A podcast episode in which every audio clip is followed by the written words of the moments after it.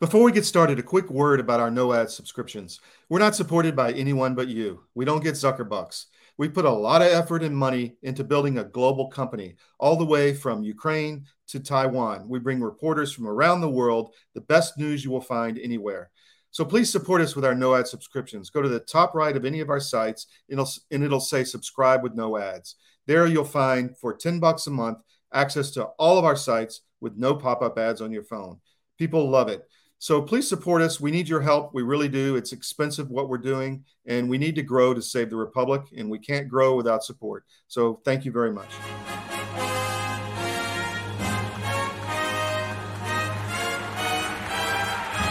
It is necessary to investigate before legislating. But the line between investigating and persecuting is a very fine one. The investigators tell us it seems the suspect was going to pass them, then turned and fired.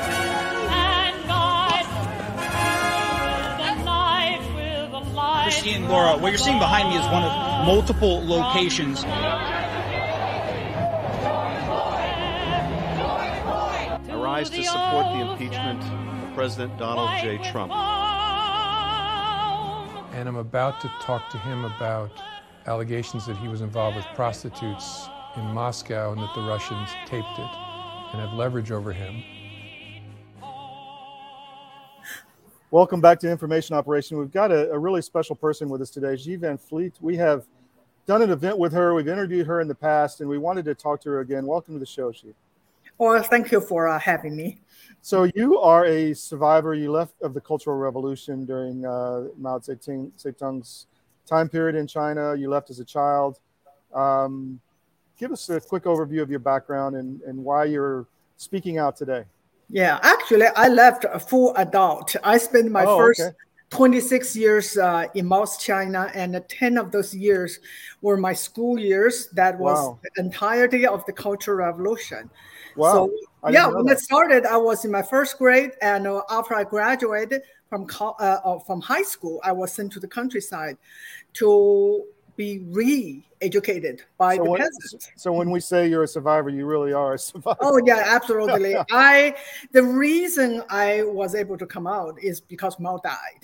Mm. When Mao died, that was uh, the end of the Cultural Revolution, mm-hmm. and then le- uh, the next leader, um, Deng Xiaoping, decided to have reform and mm-hmm. basically economic reform and open mm-hmm. up China, open up university.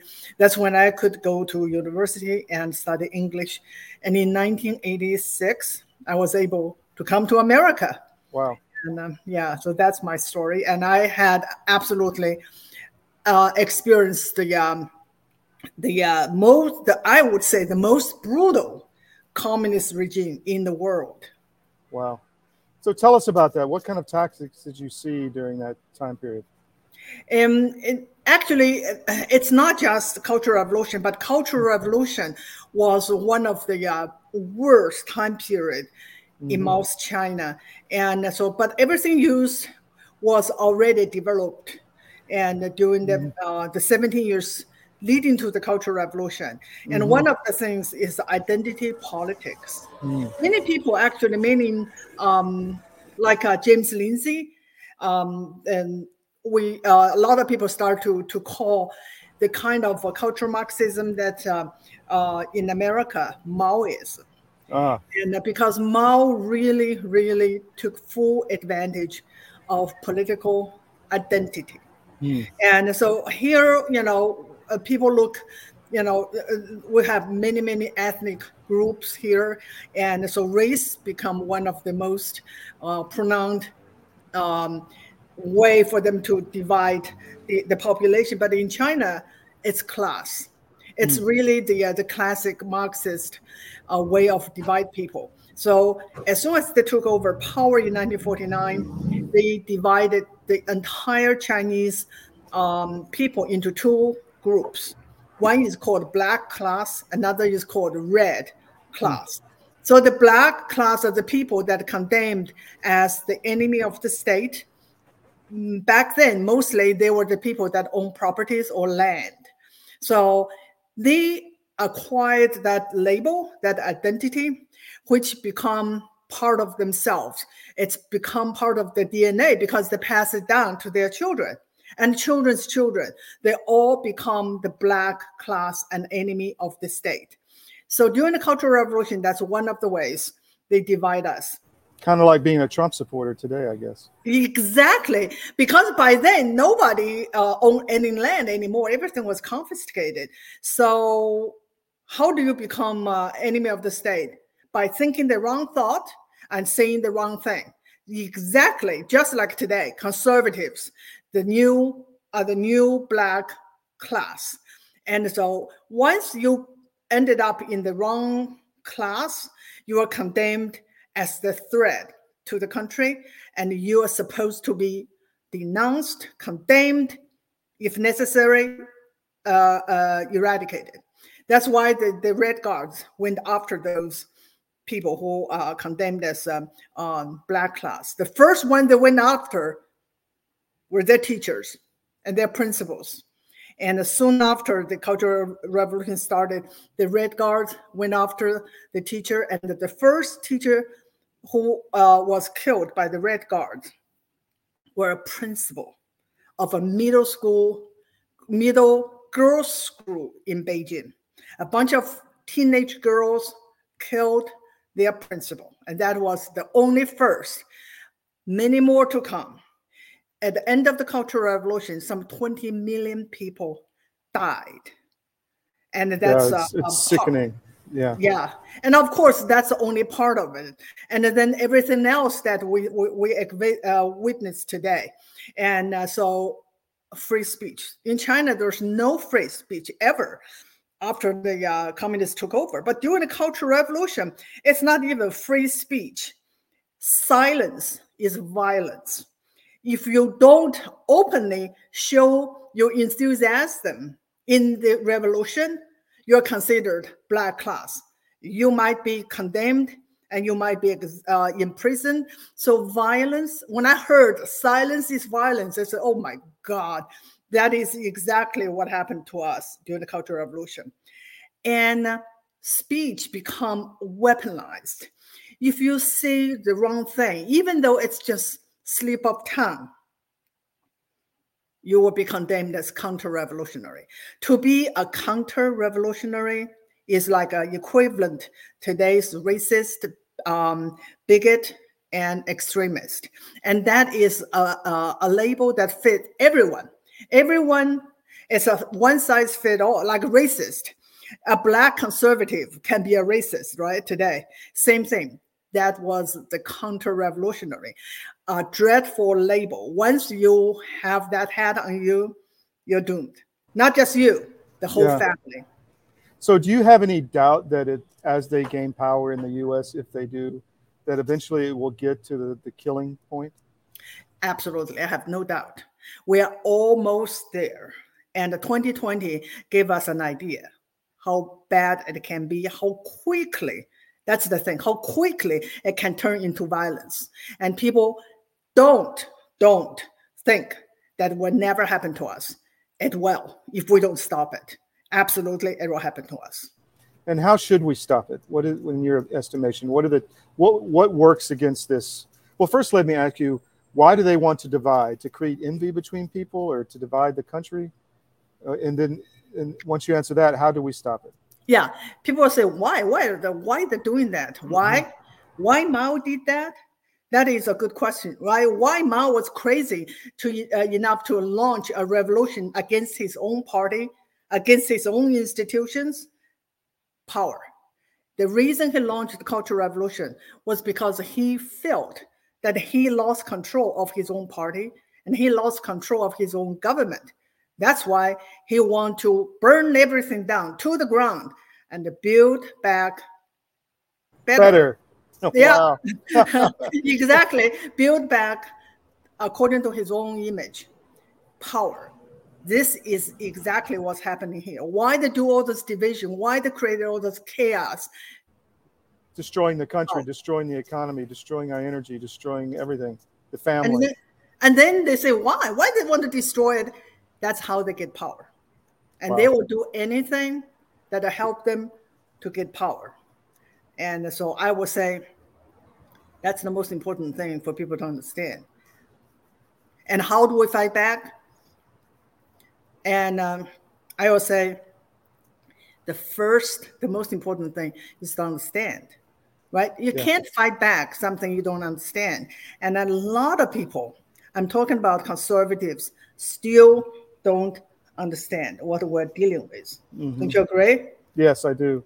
Because you still think that, oh, we, we can do better in the next election or, or yes we, yeah it's it's it, they're not going to be another election i know that's exactly the problem exact the problem that people still don't understand so yeah. that's why i think the most important thing is to understand first knowing your enemy knowing their goal and then the next thing is to expose that's exactly what we're doing here right to mm-hmm. help mm-hmm. people to understand to expose and uh, and then hopefully people will share the information with um, within their circle of influence, and then we will we have to resist.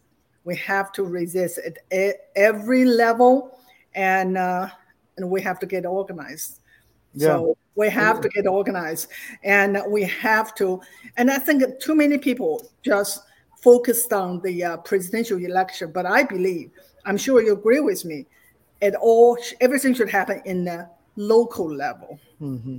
And so it's very how, important. Yeah. Very, very important. We can actually, I think you can have the White House, the Supreme Court, and the Congress and still losing the war because yes, if we don't have total control of the school board, school board, my God, is so, so, so important. If we don't have control of the local um, uh, government, we're not going to win the war. So I I think that uh, that's what I have been doing because in Virginia we have election this year, and many of them the uh, uh, school board, the uh, local um, board of supervisors, and the state election. We have been focusing on. I personally have been focusing on supporting the candidates. Only when we take the local, uh, uh, the power from local level and the state level, and we can really turn things around.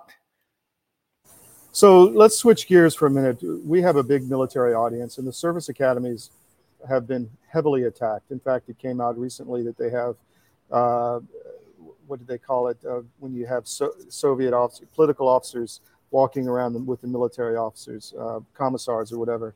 They have those. They have those now at the Air Force Academy, for instance. The Air Force yes. Academy has a DEI or diversity, mm-hmm. equity, inclusion, minor, major. Mm-hmm. You know, so um, it's infiltrated, it's infected, it's infested with Marxists. And uh, tell our cadets, young cadets that may be listening, why DEI is not what it seems to be. Yeah, I think first of all, we should push out this information to people. When you hear DEI, you should immediately think about communism. Mm-hmm. DEI is Marxist, is communist. Okay, so uh, it's just repackaged, repackaged mm-hmm. it for American consumption. Mm-hmm. Okay, diversity. Here, they only talk about the diversity of color. They are not talking about diversity of ideas. Political thought. So, yeah. Yeah, it's, it's one thought by different uh, people of different colors. That's all it's about. And equity, I just can't believe the term equity was accepted by Americans without really understanding. That is a Marxist term. That is absolutely a Marxist term. Equality means you know equality of opportunity. That's American ideal. Mm-hmm. That is what makes America so great. Equity is communist. That means we are all the same. And the, so the, outcome is the same. Yeah. Yeah, yeah, it's it's all, it's all the same. That uh, um, and that's socialism, right? If you mm. work hard, if you don't work hard, it's the same. And yeah. uh, so it, it, it, it actually it's not the same. And you think it's the same? No, there is a in the communist China after the overthrow of the old system, they replaced with the new system. That means we're all equally oppressed, equally poor, equally miserable except the new ruling class. Yes. So that's equity. And inclusion is include only what they like. So this whole thing. DEI is communist. And that's what people that we should help people to really uh, get the idea that automatically they equate and uh, DEI to communism. And so, well, I was going to say that you know communism, when in form, is essentially an oligarchy where you have an elite class that runs everybody else. Everybody else enjoys communism. They yeah. really get to enjoy communism. Exactly, but the communism is different. Only that it's very deceptive.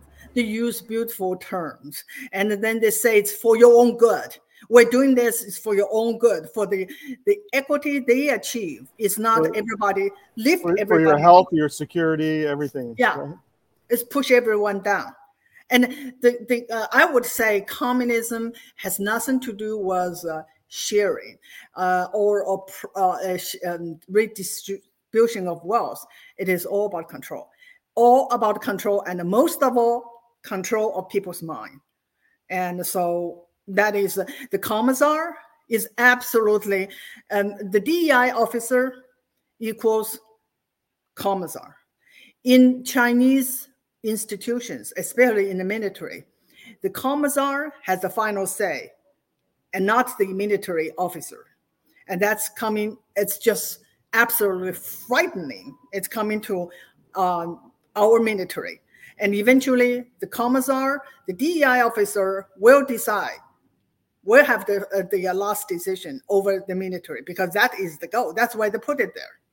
And in the uh, Chinese military, the uh, the commissar go to the lowest level, not just um, a high level, very low, like a level of uh, the uh, the unit called like Lian. Pl- platoon or a squad, yeah. yeah. Uh, like about 80 people. I don't mm-hmm. know the uh, the translation. Yeah. Into, mm-hmm. yeah, they have commissar.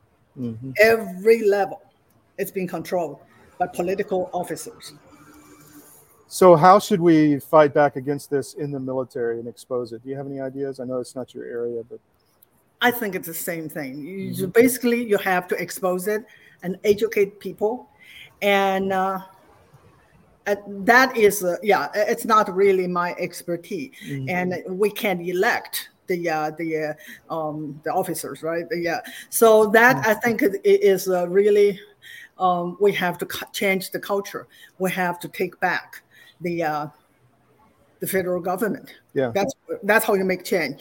But before we do that, if we take back of the school board and the school, and we started to uh, um, the uh, the education of uh, real patriotism, the education of our constitution, then we can create the future generation that will question question those uh, indoctrination and in the higher level in the military, for example. Yeah. Xi, is anything else you want our audience to know? I'm sorry. Anything else you want people to know? Um, well, read my book. Okay. Okay. yeah. Yeah. It's coming out in October. The title is uh, Mao's America: A Survivor's Warning. And in it, and I uh, listed all the parallels to help people understand what's going on in today's America is really history being repeated. And the goal is exactly the same as uh, what happened in the uh, Cultural Revolution. Is people want to destroy the society in order to get absolute power. So we yeah. have to awaken to the fact, and then I only only then can we really fight back. Xi, thank you so much for your time. We'll have you back. Thank you so much.